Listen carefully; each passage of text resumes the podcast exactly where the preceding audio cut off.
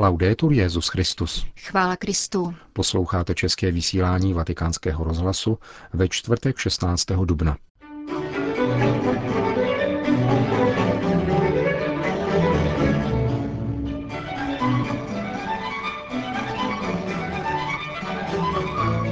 Dialog je třeba vést s Bohem i s lidmi, řekl mimo jiné papež František dnešní ranní homilí v kapli domu svaté Marty.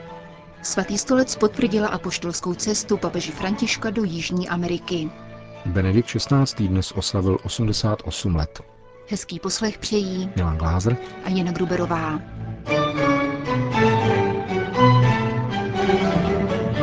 Zprávy vatikánského rozhlasu. Kdo nechce vést dialog, odpírá poslušnost Bohu a brání těm, kdo hlásají novost Boží. Zdůraznil papež František v homilii při raní Eucharistii v kapli domu svaté Marty.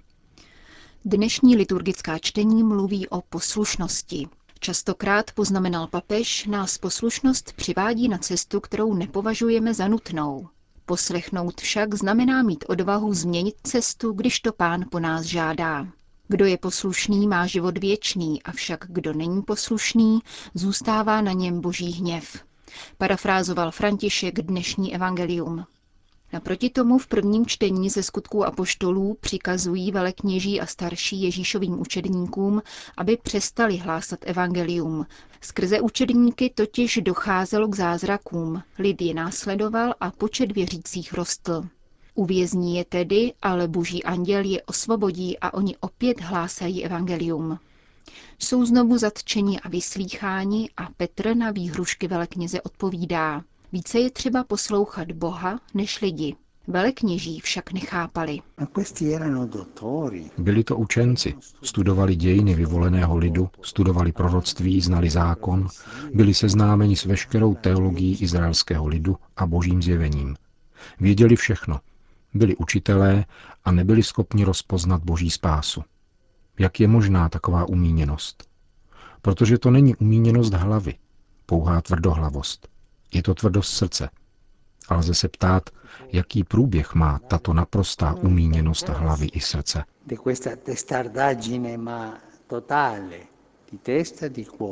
Tato umíněnost má svou historii, pokračoval papež, a dochází k ní uzavřením se do sebe, když se nevede dialog. Je to nedostatek dialogu. Takoví neuměli vést dialog, nedovedli vést dialog s Bohem, protože se neuměli modlit a vnímat pánův hlas. Neuměli vést dialog s druhými. Je třeba se ptát, proč to interpretuješ takto?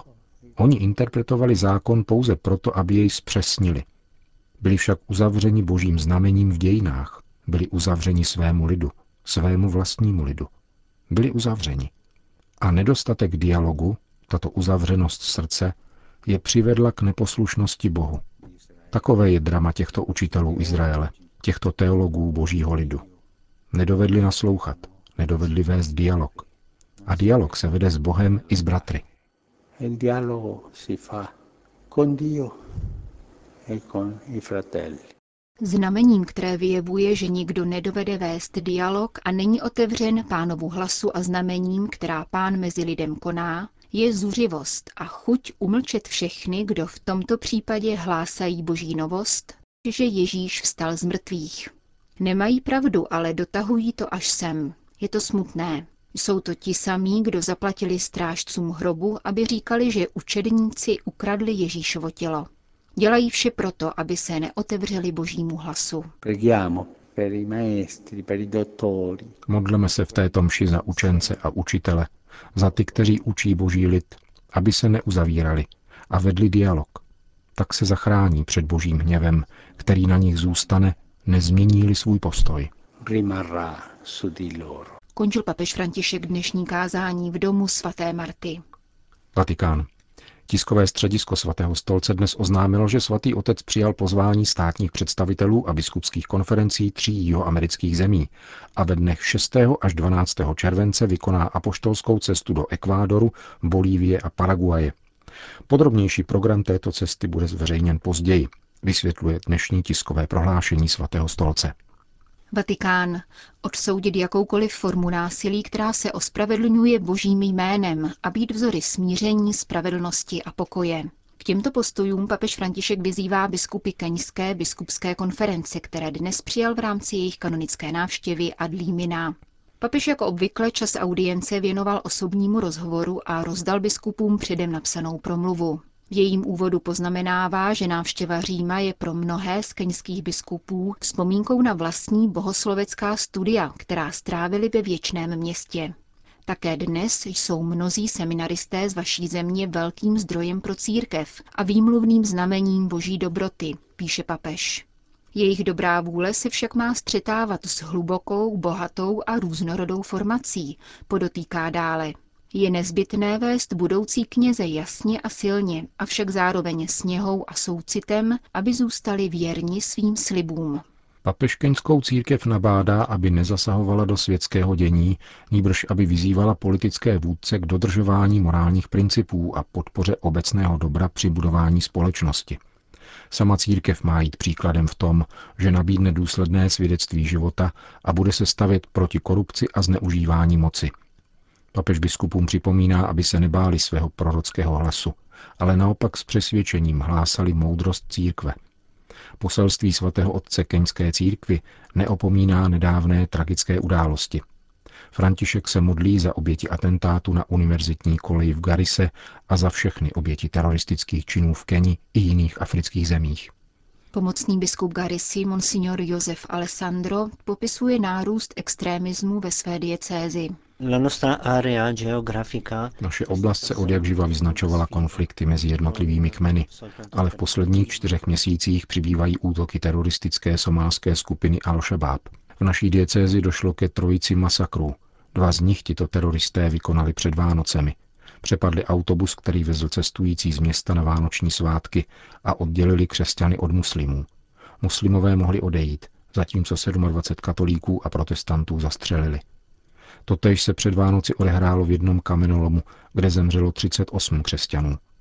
Poslednímu krve prolití došlo na Velký pátek na univerzitě v Garise, kam teroristé vnikli, zajali rukojmí a všechny pozabíjeli. Jak na tyto události reaguje církev? Jako katolická církev jsme již před rokem zahájili program mezináboženského dialogu mezi křesťany, nejenom katolíky, a muslimy, Podařilo se nám uspořádat setkání různých skupin představitelů, imámů a podobně s pastory evangelických církví a s našimi kněžími. Zapojili jsme také ženská hnutí, která na komunitu mají velký vliv. Setkání slouží k vzájemnému poznávání, dokazují, že je možné společně žít, pracovat a hrát si, nehledě na věroučné a náboženské rozdíly. Uvedl keňský biskup po dnešní audienci u papeže Františka. Vatikán. Dnes dopoledne přijal papež František delegaci konference představitelek ženských řeholí Spojených států amerických. Tato instituce, která združuje nikoli představené jednotlivých řeholí, níbrž jejich delegátky a reprezentuje přibližně 80% severoamerických řeholních sester, byla v letech 2008 až 2012 podrobena věroučnému řízení ze strany Kongregace pro nauku víry. Naplnění požadavků, které tato kongregace vznesla před třemi roky v tzv. věroučném zhodnocení, je zhrnuto v dokumentu, který dnes podepsali v sídle této vatikánské kongregace za přítomnosti jejího prefekta kardinála Millera čtyři představitelky amerických řeholnic a tři američtí biskupové, delegáti svatého stolce, pověření sledováním aplikace zmíněného věroučného zhodnocení. Dnes podepsaný dokument, který zhrnuje práci tří let, během níž probíhala revize statutu konference, jejich publikací a programové náplně jejich generálních zhromáždění, prezentoval svatému otci kardinál Miller, Prefekt Kongregace pro nauku víry vyjádřil důvěru, že konference představitelek ženských řeholí objasnila své poslání, kterým je podpora řeholních institutů, z jejichž delegátek se skládá, to znamená prosazování vize řeholního života soustředěného na osobu Ježíše Krista a zakořeněného v tradici církve. Sestra Sharon Holland vyjádřila radost nad završením tříletého procesu dlouhých a náročných výměn ohledně našeho vidění kritických bodů řeholního života a jeho praxe – Tyto výměny, konané vždy v duchu modlitby a vzájemné úcty, vysvětlila dále sestra Holland, vedly k hlubšímu porozumění vzájemných zkušeností, rolí odpovědností a nadějí pro církev a lid, kterému slouží. Naučili jsme se, že to, co máme společné, je mnohem větší než jakákoliv naše odlišnost. Připomeňme, že dokument Kongregace pro nauku víry zmiňoval vážné věroučné problémy, na které poukázala konference vyšších představených ženských řeholí Spojených států amerických. Jednalo se o otázky svěcení žen, pastoračního pojetí homosexuality a radikální feminismus, neslučitelné s katolickým učením. Dnes podepsaný dokument ve svém závěru uvádí, že věcný dialog mezi biskupy a řeholnicemi je požehnáním a je třeba si jej cenit a nadále podporovat.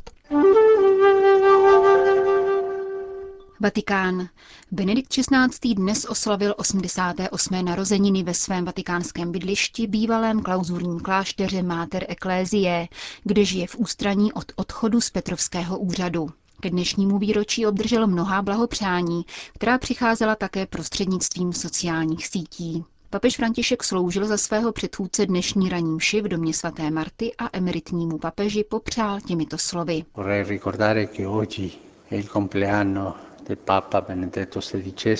Chtěl bych připomenout, že dnes papež Benedikt XVI. slaví narozeniny. Obětuji za něj tuto mši svatou a také vás prosím o modlitbu, aby jej pán podporoval a dával mu hodně radosti a štěstí.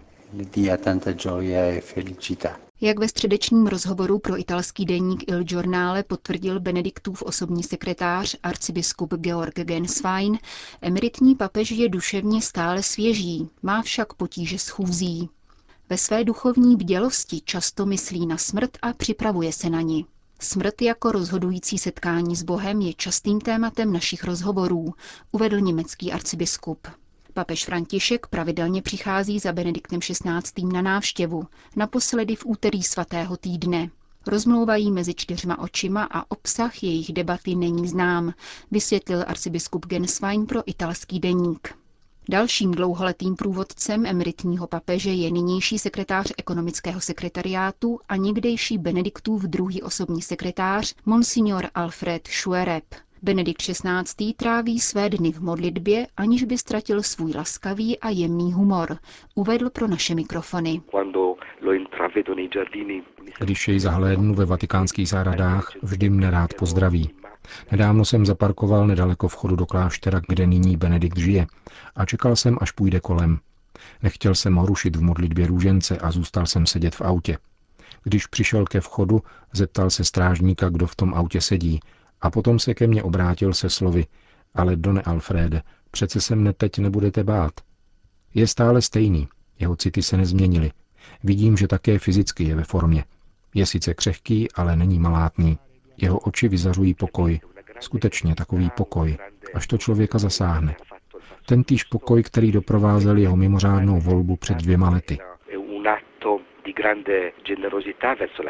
Láska k papeži Benediktovi od jeho odchodu z Petrovské služby stále roste, míní malcký kněz. Mnozí lidé mi říkají, že k Benediktovi pocitují stále větší sympatie a že se za něj více modlí. V den jeho narozenin bych si přál, aby lidé stále více objevovali pravou podobu papeže Benedikta protože se obávám, že nebyl vždy dobře chápán a že dokonce některé sektory jeho postavu zkreslovali a překrucovali. Přál bych si tedy, abychom odhalili nádherné lidství tohoto muže. Kontrast mezi jeho nesmírnou pokorou na jedné straně a jeho nezměrnou schopností myslet a předávat nám hluboké myšlenky. Říká monsignor Alfred Schuereb, někdejší osobní sekretář emeritního papeže v den Benediktových 88. narozenin. Alleluja, alleluja.